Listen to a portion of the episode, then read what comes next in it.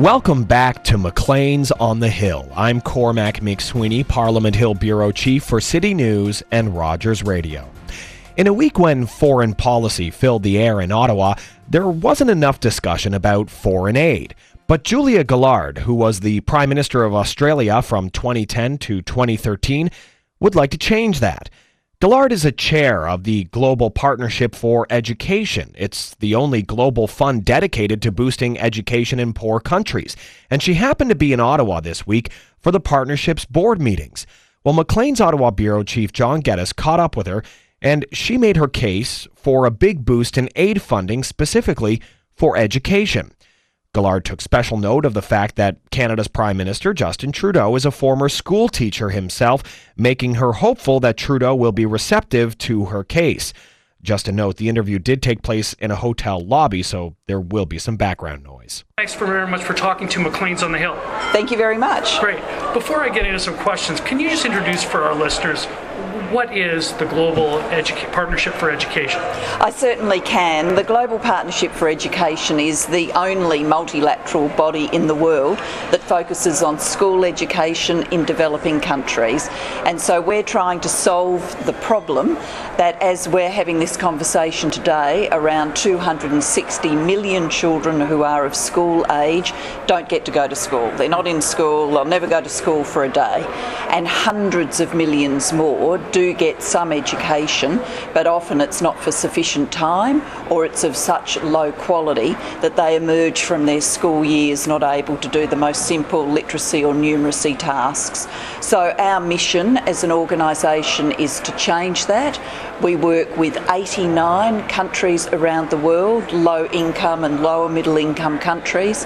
They cover 870 million children, nearly 80% of the world's out of school population.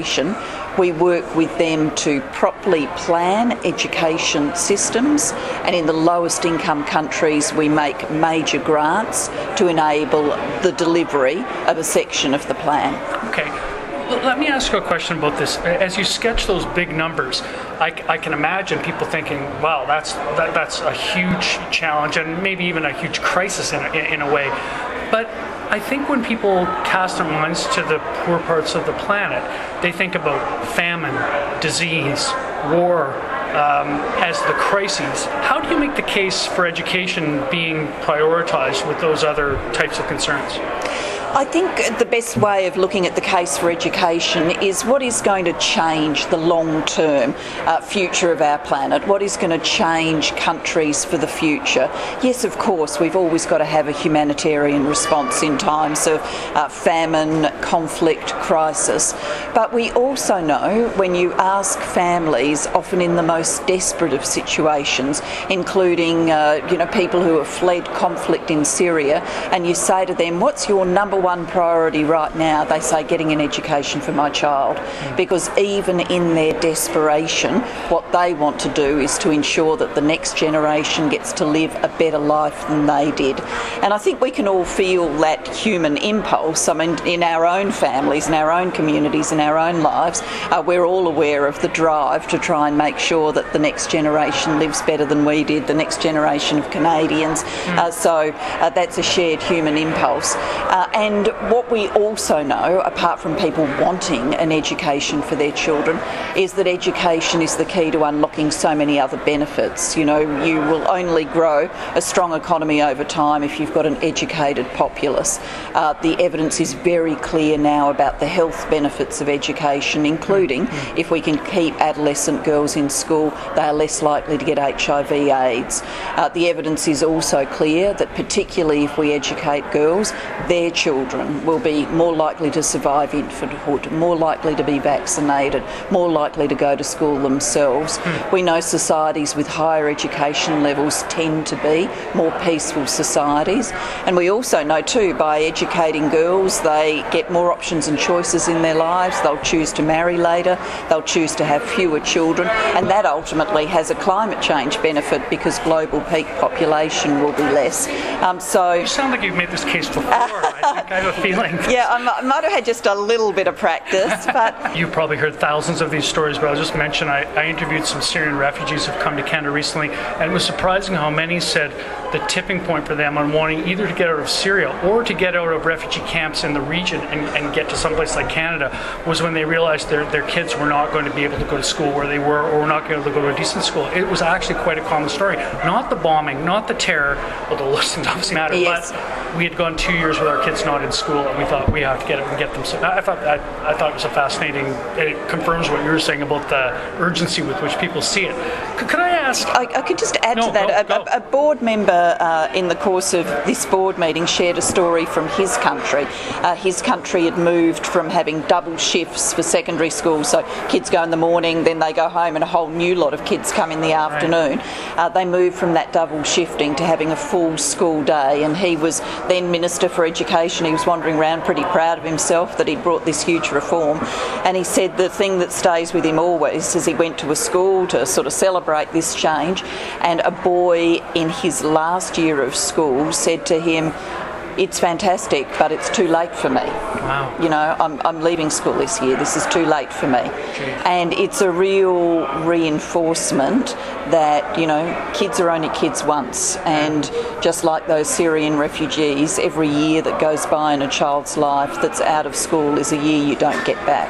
Can I ask on a practical level, and this this may be an impossible question to answer, but what does it generally cost per pupil per student in say the elementary years to provide a half decent education? Is there are there rules of thumb for what you, how much money you need in say different regions to, to accomplish it? Uh, well, it's actually uh, shockingly low. Uh, our figure, um, if you're looking across our partnership, the average cost of a day's education for a child is $1.18 a day. That's in US dollars, so I can't quickly do the conversion into fine. Canadian Close dollars. We know that. Yeah, but it's it's not very much. And uh, if we look at the total financing gap between what we have now and what we need, actually the difference in terms of lifting external aid can be measured in the cents. You know, we're we're asking people for a little bit more in that sense.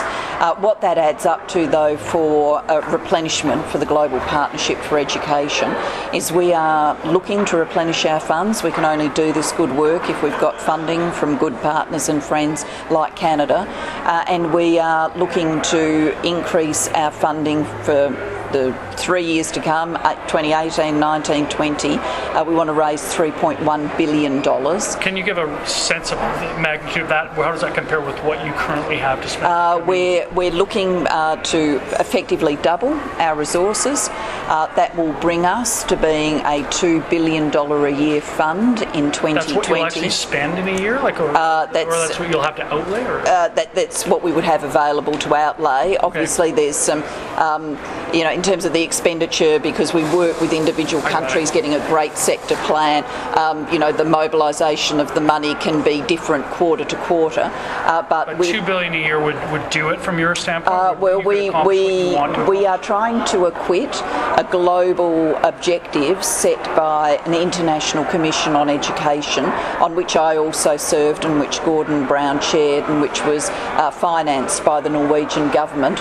Uh, we did a lot of research work, and amongst the things we said needed to change to resolve this learning crisis is that GPE needed to become by 2020 a $2 billion a year fund and by 2030 a $4 billion a year fund. And we are seeking to achieve the first bit of that, the $2 billion a year fund, in this replenishment. Canadian listeners will be curious about where we fit in this puzzle. Can you say something about Canada's level of support? Yes, Canada's level of support currently is at 30 million Canadian dollars a year, uh, and we will be talking to the government here about substantially lifting Like that. that? Uh, well, we do need to double our doubling, resources. so yeah, why I yeah, we, we do need to double our resources. We uh, we haven't talked uh, as yet. Sitting here right now, we haven't talked specific figures with Canada, but we will. But we will be asking Canada not only to make more money available, uh, but we think Canada is in a unique position to influence change. Uh, your Prime Minister um, is, you know, obviously someone who cares about youth and education. He's Minister for Youth deliberately because it's his passion, uh, a former school teacher, mm. and now taking over the leadership of the G7. Mm. we think that Canada can really have a very loud voice in the global community at this moment for education, and we think that that fits with the priorities that Canada has outlined for its engagement in the world, uh, including a focus on a feminist foreign policy, um, and there can be no more transformative uh, change agent for girls and them having the ability to define their own lives than the empowerment that comes through education. Julia Gillard, I could ask you questions all day, but may I just finish with, with one?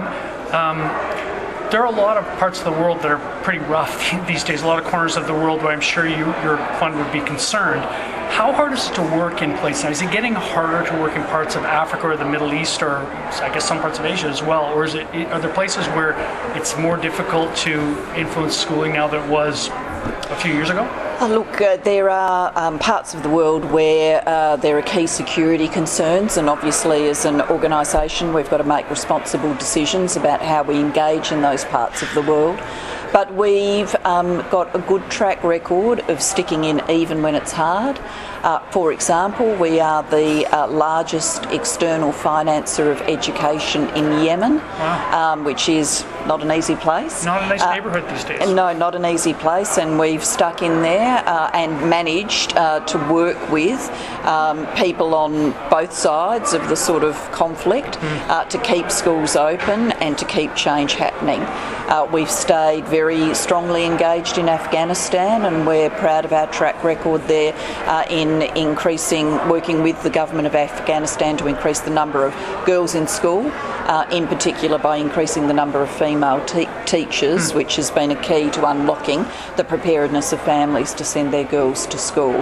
Um, so we, you know, our geography is right around the world, uh, but it's in many places that Canadians feel a connection to, uh, including, of course, across Francophone Africa. That was Julia Gillard, the former Australian Prime Minister who now heads the Global Partnership for Education. She was in conversation with Maclean's Ottawa Bureau Chief John Geddes.